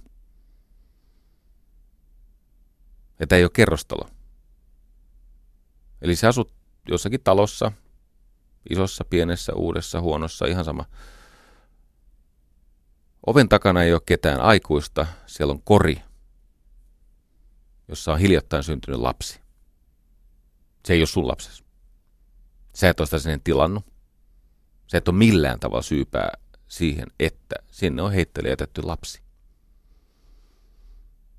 Se lapsi on korissa ja se huulet sinertää. Sillä on jotain peittoa päällä, mutta ei se siinä 10 asteen pakkasessa punoskorissa lämpimänä pysy. Mitäs teet? No koska yhteiskunta on paska ja Sipilä on paska ja kaikki on paskaa, niin sä vedät tietenkin oven kiinni ja jatkat runkkaamista. Niinkö? Et tietenkään sä otat sen hengiltä paleltumisvaarassa olevan pikkulapsen siinä korissa sisään. Ja se, mitä tapahtuu seuraavaksi, riippuu sun resursseista. Eikö niin? Mutta sä et ole vastuussa siitä, että joku jätti sun ulkooven eteen pikkulapsen. Sä olet vastuussa siitä, että se lapsi saa asianmukaista hoitoa. Se pelastetaan siitä. No tämä on aika helppoa. No entä jos siellä ei olekaan sitä punoskoria, missä on lapsi, entä jos siellä on teini-ikäinen lapsi, joka sanoo, että sillä on nälkä? Mitä sä sitten sanot? Soitat poliisin, käsket pois, pyydät lapsen sisään ja vähän jututat sitä ja keität vaikkapa kaakaota. Sulla ei ole paljon tarjota, mutta kun vähäistä sannat, niin sä huomaat, että se kirkastaa sen lapsen katsetta. Eli missä kohtaa laukeaa se vastuullisen käyttäytymisen malli, se riippuu tietenkin myös ärsykkeestä. Hyvin vastuulliset ihmiset auttavat jopa aikuista ihmistä, jolla on ilmeinen hätä. Joku sanoo, no niin, sarasvuo. Tiedätkö, mitä siitä seuraa, että päästään tuntemattoman aikuisihmisen sisään? Riippuu, kenen ovella ollaan. Mä oon laskenut, mitä ei ole seurannut. Kerran tuli yksi tyyppi, joka sanoi, että sillä oli kädessään semmoinen, hän oli moottorisaalla tehnyt semmoisen metsurin pallin. Sanoi, että tulin tänne päättämään, että vedänkö turpaan vai annanko pallin sulle. No, ratkaistaan kuitenkin sisällä. Ja se päätyi siihen, että mä sain sen moottorisahalla veistetyn metsurin pallin, siis se oli tämmöinen. Ei vetänyt turpaa, juteltiin. Et jos olet hento ja heikko ja, ja semmoisessa tilanteessa, jossa et katso, että se on turvallista, niin et tietenkään laske sisään. Mutta kyllä sä ymmärrät tämän idean. Mark Mansonilla, joka on kirjoittanut siis kirjan The Subtle Art of Not Giving a Fuck, joka on siis riemastuttava kirja monella tavalla. Hän on sitä mieltä, että hyvä elämä on vain niiden ulottuvilla, joilla on tämmöinen radikaalin vastuunkannon ajatus. Radikaali vastuunkanto on sitä, että me olemme kuitenkin vastuussa ihan kaikesta. Missä me olemme, minne me olemme matkalla, mitä meille tapahtuu. Eikö ne, jos kuljet kadulla ja rattioppa ajaa yli ja joudut kaameita kyllä pyörätuoli loppuelämäksesi, niin sä et ole syypää siihen, mitä sulle tapahtuu, mutta sä oot vastuussa siitä loppuelämän laadusta. Se on sun elämä. Sitä ei se rattioppo voi elää sun puolesta, vaikka kuinka häneltä katkaistaisi piuhat sieltä selkäytimästä ja painettaisi sekin pyörätuoli. Ja se iso kysymys on se, että me kestämme näitä vastoinkäymisiä, jos meillä on jotain tärkeää. Siis se on näin yksinkertaista. Öm, jotta ihminen voisi, Mansonin sanoin, to give a fuck about adversity, eikö niin? Haistattaa pitkät sille vastoinkäymiselle. Niin meillä pitää olla jotain tärkeämpää kuin se itse vastoinkäyminen semmoinen amerikkalainen kirjailija ja filosofi, joka jossakin vaiheessa oli suosittu, nyt se on kadonnut. Hän siis totesi, että, että ihminen todennäköisesti keskittyy sellaiseen tekemiseen ja tavallaan bisnekseen. Ihminen keskittyy todennäköisesti semmoiseen tekemiseen, joka on keskittymisen arvosta. Ja silloin kun ihmiset eivät keskity siihen, mikä ei ole keskittymisen arvosta, niin se on todennäköistä, että – hän alkaa keskittyä muiden ihmisten käyttäytymiseen ja ympäristöön. Tämä on iso kysymys, että kun sä kohautat olkiasi ja annat pitkät asioille, joille sä et voi mitään, niin sulle syntyy kyky ottaa vastuuta, vaikka se valta siinä ottaa vastuuta on osittain illuusio. Ihmisen psykologisen elojäämisen näkökulmasta hallinnan tunne on välttämätön, mutta se on toki vain tunne. Todellista hallintaa ei ole mutta riittää, kun on usko siihen, että minulle tärkeät arvot voivat toteutua, koska minulla on tunnehallinnasta. Se henkilökohtainen vapaus itsenäisyys tietenkin se löytyy sieltä lykätyn tarpeen tyydytyksen raivaamasta henkilökohtaisen kurinalaisuuden tilasta. Et ilman hyveitä elämä rämettyy, eikö niin? Sekä näkymä että jalansija katoaa, sä upot sinne suohon.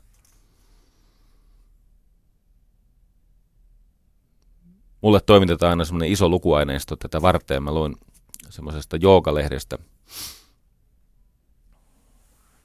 Jutun kirjoittaja oli etunimeltään Katja, mutta en ole varma sukunimestä, niin en uskalla sitä sanoa.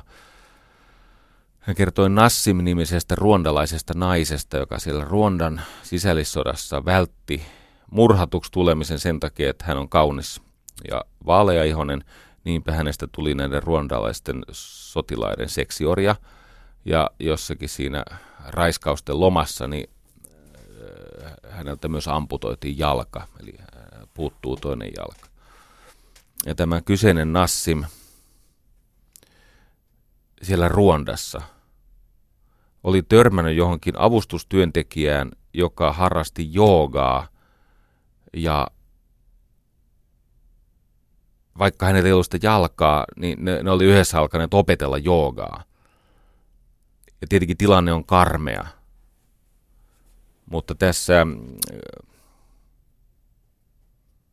traumojen käsittelyyn liittyvässä artikkelissa tämä kirjoittaja, pyydän anteeksi Katja, että mä en muista sun sukunimeä, mä en ole ihan varma, niin mä en uskalla sanoa.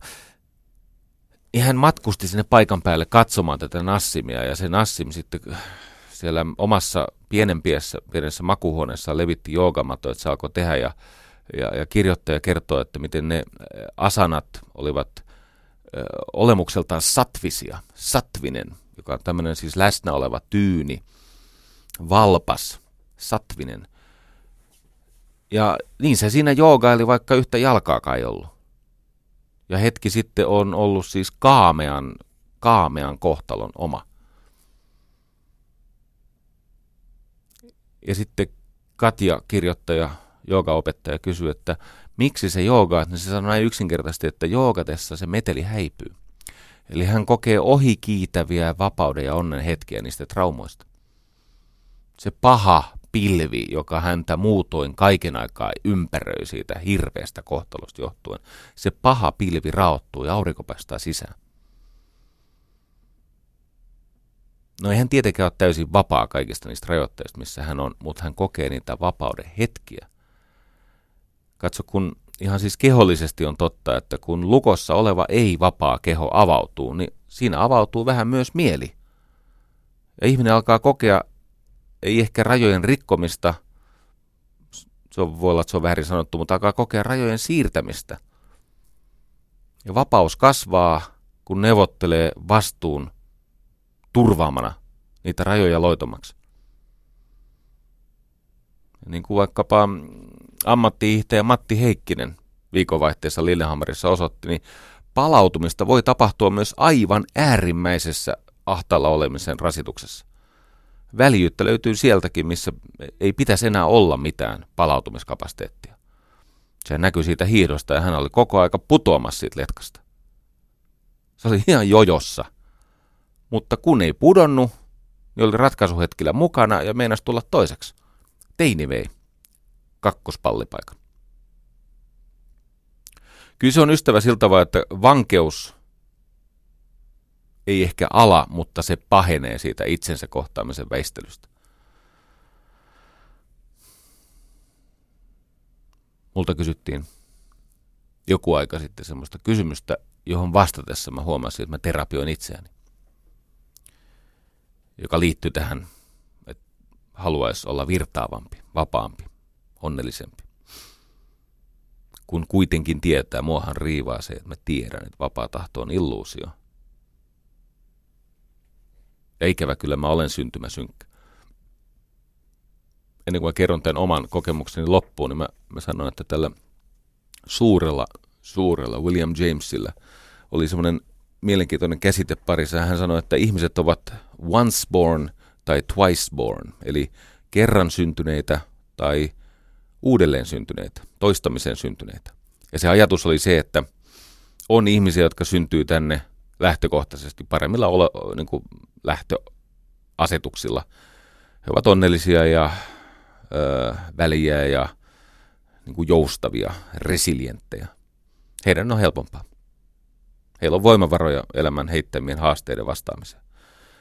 Ja sitten on kuitenkin niitä ihmisiä, jotka syntyy minun laillani tänne syntymäsynkkinä ja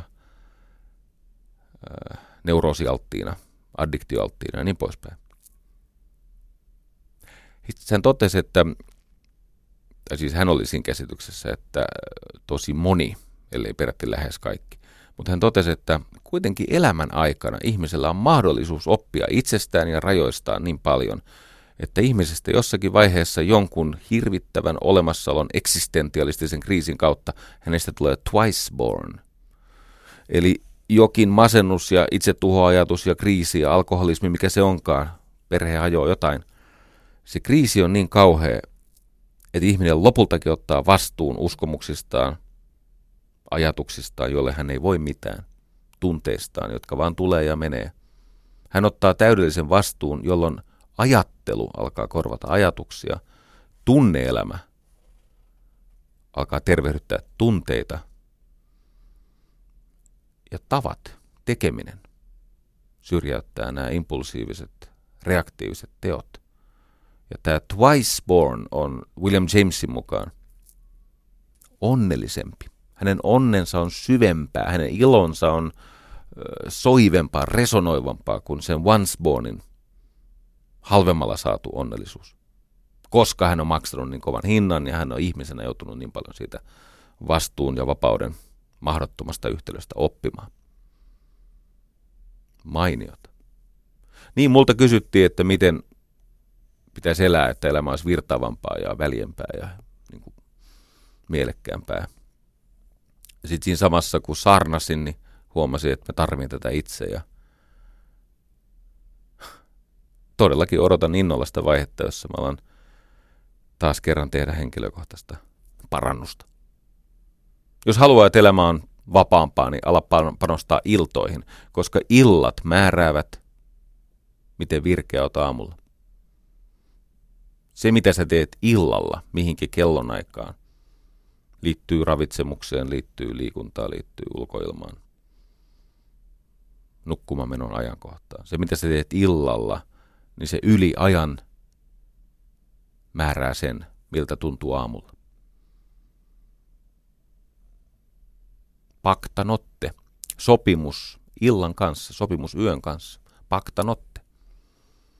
Jos haluaisi olla vielä vapaampi, niin voisi alkaa panostaa siihen, että miten sä söit edellisessä ruokailussa. Eli se meidän edellinen ruokailu päättää sen, mitä me todennäköisesti ja miten me syömme seuraavassa ruokailussa.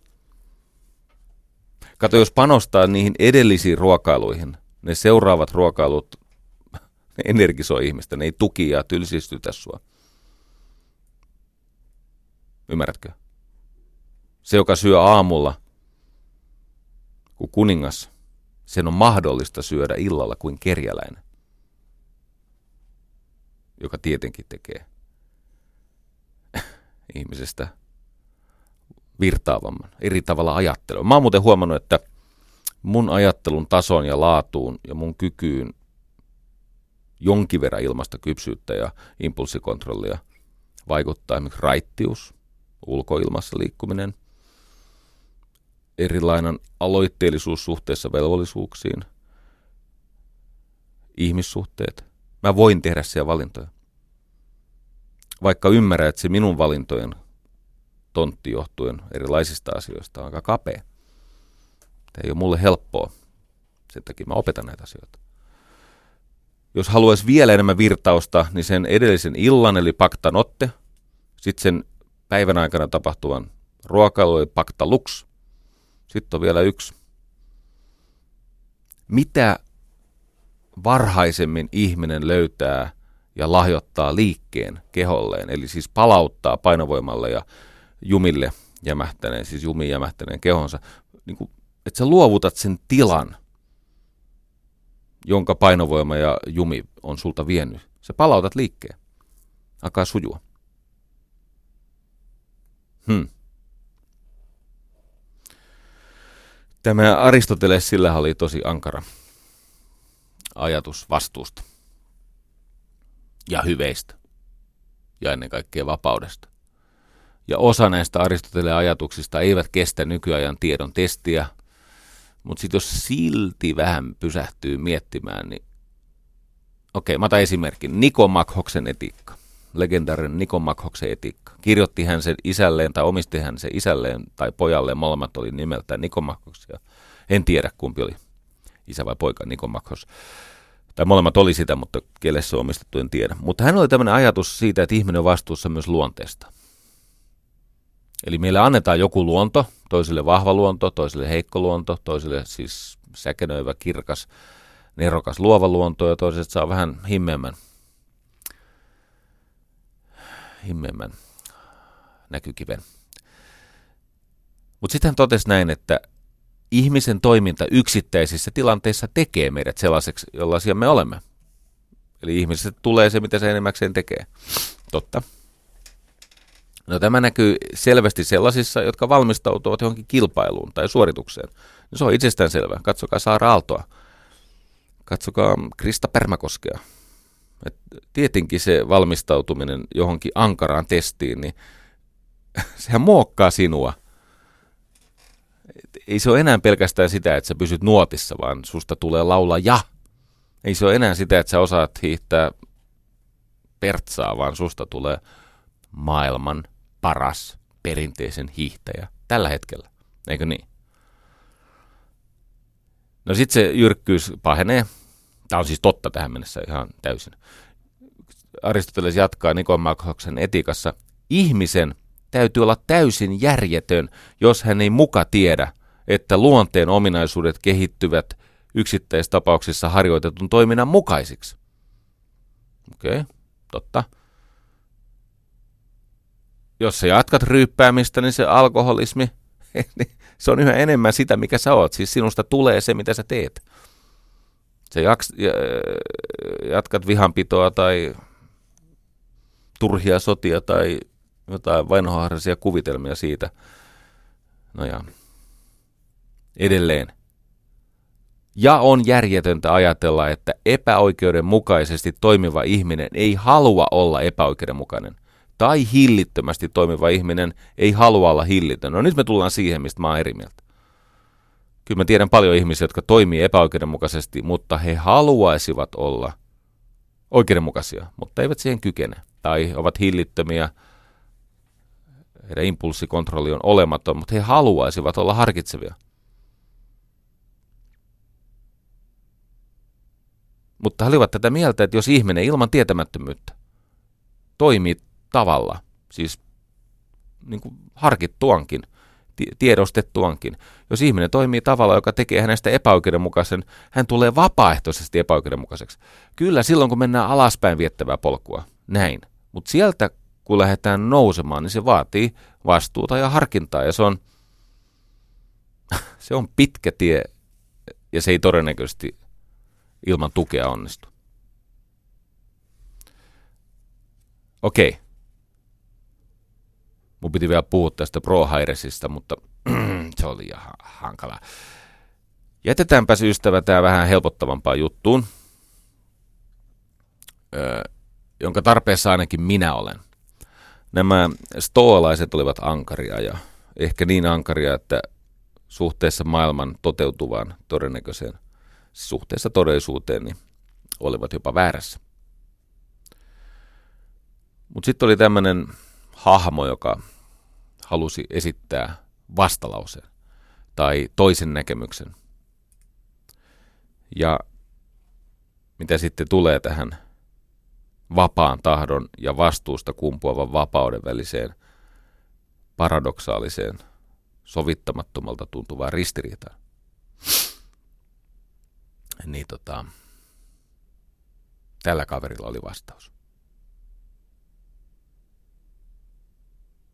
Minkä takia muuten siis Aristoteles piti, tota, tämä on äh, rönsyilyä. En, en mä mene tähän. Mä, mä yritän palvella sua pysymällä asiassa. Harvinaista, mutta loppua kohden ihminen voi oppia. Ei kun menen sittenkin. Kato, kun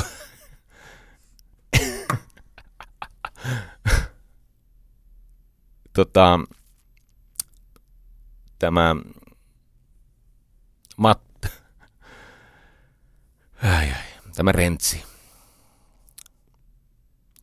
Rentsi, Italian Matteus Rentsi, Matteo Rentsi, joka siis on David Cameron-luokan idiootti, kun syöksi maansa poliittisen kriisiin tämmöisellä omahyväisellä hirttäytymisellä kansanäänestykseen. Ei tietenkään mikään hallitus voi voittaa yli 50 prosenttia kyllä ei kysymyksessä. Mutta Aristoteles inhos demokratiaa niin kuin inhos myöskin Platon. Ja kysymys kuuluu, miksi ihmeessä he olivat niin jyrkkiä. Aristoteles oli itse asiassa sitä mieltä, että niin kuin hallinto degeneroituu paremmasta huonompaan. Ensin on aristokratia, eli syntyperämäärää sen, kuka hallitsee. Sitten on timokratia, eli omistusmäärää sen, kuka hallitsee. Nämä on vielä niin kuin hänen mielestään hyviä. Sitten on oligarkia, eli harvainvalta, eli nykyisen elitivalta. Ja sitten tulee demokratia. Ja lopulta tyrannia. Tämä oli Platonin ajatus kyllä, mutta Aristoteles levitteli sitä. No mutta miksi Platonin ja Aristoteles inhosivat ja sitten tulee se mun yritys palvella sua ja sitten riittää. Aristoteles inhos Platonin lailla, hän oli siis oppi tämä Platon, sen takia, että juuri demokraattinen prosessi tappoi Sokrates. Nehän äänesti se Ateenassa, pitääkö tämä nuorisovillitsijä ja Jumalan pilkkaa ja tappaa. Ja vaikka tarjottiin tilaisuutta livahtaa siitä tuomiosta maanpakoon, niin tämä demokratia jukratutti Sokratestakin niin paljon, että otti mieluummin myrkkymaljan. Ja välillä oma käytös muistuttaa tätä, että mieluummin myrkkymalja kuin mielenrauha.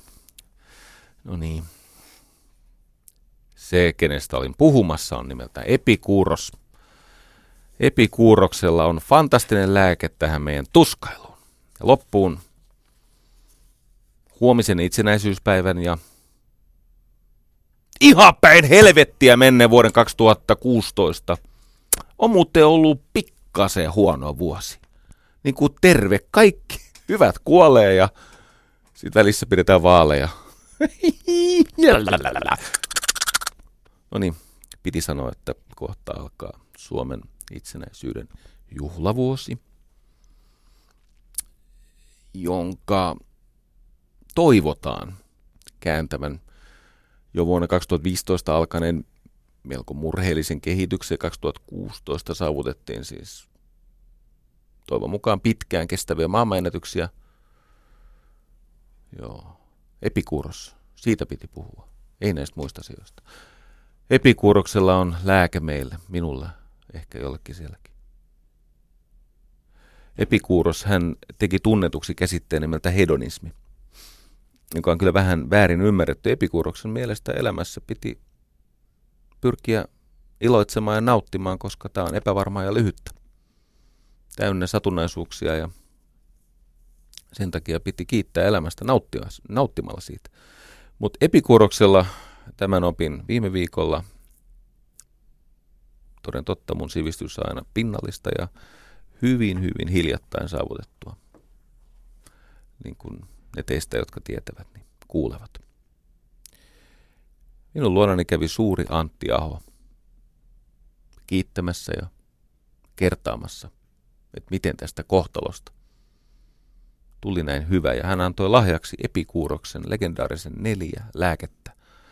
Tetrafarmakos, tetrafarmakos, neljä lääkettä. Neljä tämmöistä filosofista lääkettä. Toden totta iso osa meidän ongelmista ei loppujen lopuksi sittenkään ole yhteiskunnallisia tai lääketieteellisiä tai psykologisia. Meidän ongelmat ovat enimmäkseen maailmankatsomuksellisia. Ei kaikkien, eikä kaikki ongelmat, mutta suurimmalla osalla suurin osa ongelmista. Se meidän kokemus vapauden puuttumisesta, niin se on useimmilla tapauksilla oikeasti niin kuin lääkäri ja psykiatri ja filosofi Antti S. Mantila sanoo, niin ne on ytimeltään filosofisia ne ongelmat, eivät niinkään psykologisia, lääketieteellisiä tai edes yhteiskunnallisia. Joo, saa kivittää, jos on eri mieltä. Epikuuroksella, niin kuin fiksuilla ihmisillä oli, hänellä oli lääke, jonka avulla ihminen voi muuttaa näkökantansa. Ja se helpottaa oloa. Tetrafarmakos. Neljä asiaa. Ensin, Jumalaa ei tarvitse pelätä. Se ensimmäinen lääke. Jumalaa ei tarvitse pelätä. Öö, Epikuuroksella oli tosi hyvä, järkevä filosofinen todistelu siitä, minkä takia Jumala ei todennäköisesti kosta. Ei ole ehkä lainkaan kiinnostunut siitä, mitä täällä tapahtuu.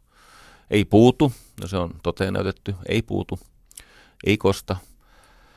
Epikuuros oli sitä mieltä, että jumalat ovat, jos niitä on, hän taisi olla ateisti, mutta hän sanoi, että jos jumalat ovat tai siis sanot, jos ne ovat olla olemassa, ne ovat täydellisiä autuaita ja ikuisia olentoja, joilla ei ole mitään vaivoja, eikä, eivätkä he vaivaa ihmisiä. Nimittäin, jos jumalat olisivat kiinnostuneita ihmisistä ja puuttuisivat, niin sehän olisi jumalille tosiasiassa heikkoutta. He tahraisivat omaa autuuttaan. Tulee mieleen eräs sovitusoppi. Mm. No tiesi mitä. Mä sanon sulle, että en usko, että kostaa. en usko, että on kiinnostunut siitä, mihin suuntaan vaikkapa sun rektumissa liikenne tapahtuu. Onko kaksi suuntaista vai yksi suuntaista? Voit rauhoittua. Ei kosta. Ne, jotka eivät halua kuullakaan mistään Jumalasta, ne voivat ajatella näin, että se on kohtalo. Ensimmäinen lääke, kohtalo, ei tarvitse pelätä. Me kuljemme täällä ja eräänä päivänä time up. Ja siinä välissä toivon mukaan tapahtuu paljon hyviä asioita. Toinen lääke. Kuolemasta ei tarvitse olla huolissaan. Eli sitten kun kärsimys lakkaa, niin sehän ei ole varsinaisesti paha asia. Sitähän me haemme koko pitkän elämämme ajan. Ohikiitäviä hetkiä, jolloin tätä kärsimystä ei olisi niin paljon. Ei tarvitse olla huolissaan kuolemasta. Ei siellä ole myöskään luvassa mitään tämmöisiä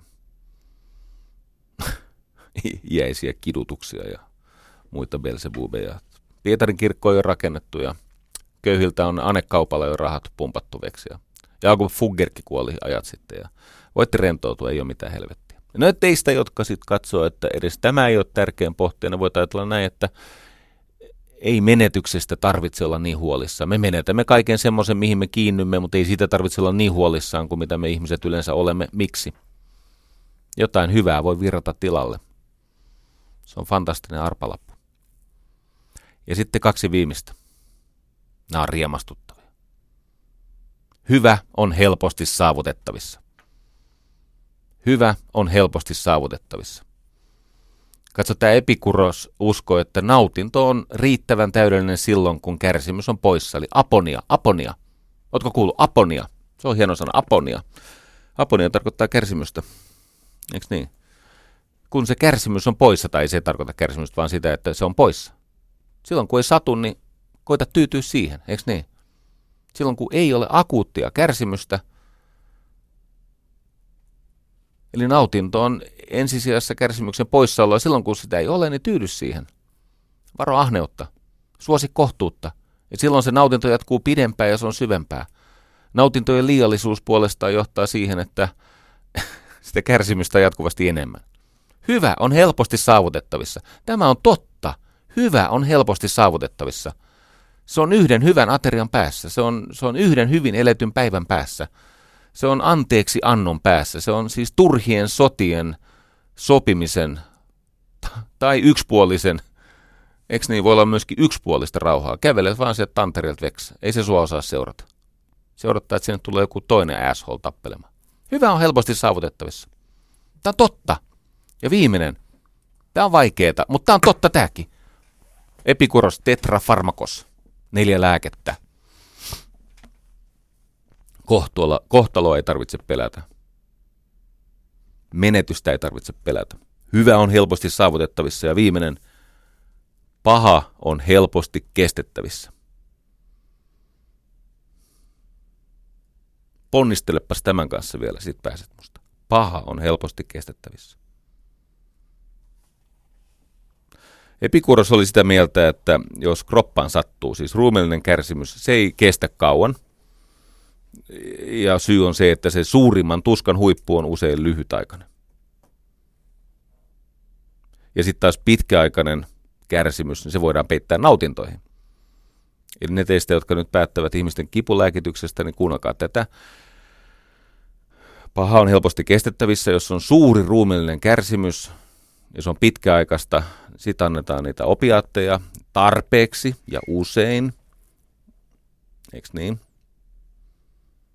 Se pitkäaikainen, pitkäkestoinen kärsimys se voidaan peittää nautintoihin. Mutta sitten vastaavasti, kun se kärsimys on joko aina lyhytaikaista, eli ohikiitävää, kyse sen aikaa kestät, kohta on taas kivempaa, koita sietää, eikö niin? Kyllä sä siihen sopeudut. Tai sitten jos se on pitkäkestoista eli kroonista, se siis menee näin, että se on joko lyhytaikaista tai pitkäkestoista eli kroonista, ja joko vähäistä tai suurta, mutta koska on epätavallista, että suuri kärsimys olisi pitkäkestoista, niin kärsimys on aina joko vähäistä tai lyhytkestoista. Ja niin ollen helppo kestää. Kato, vaikka kuinka esitteli hedonismin käsitteen, niin siihen aikaan vielä ihmisillä oli sen verran niin kuin vatsaa ja selkärankaa, että kun tapahtui ikäviä asioita, niin tiesivät, että joko A, mä muuten kestän tätä. Eks niin? Mä kestän tätä. Tai B, ei tää kauan kestä. Ja tiedätkö, kun olen tavannut ihmisiä, joiden elämässä on ollut paljon kärsimystä, niin he tietävät, mistä mä puhun. Sitten on ihmisiä, jotka pelkäävät omaa kärsimystä ja niille tämä on riennausta. No teitä mä koitan hyvittää sitten vielä viimeisen kerran ensi viikolla. Kiitos tästä hetkestä ja vapaan tahdon illuusion meille vastuun kautta antamin voimin huolehditaan siitä lähellä olevasta ja omista asioista, niin ehkä vipu kasvaa lopulta yhteisiä asioihin. Aamen. Yle puheessa. Maanantaisin kello yksi. Jari Sarasvuo.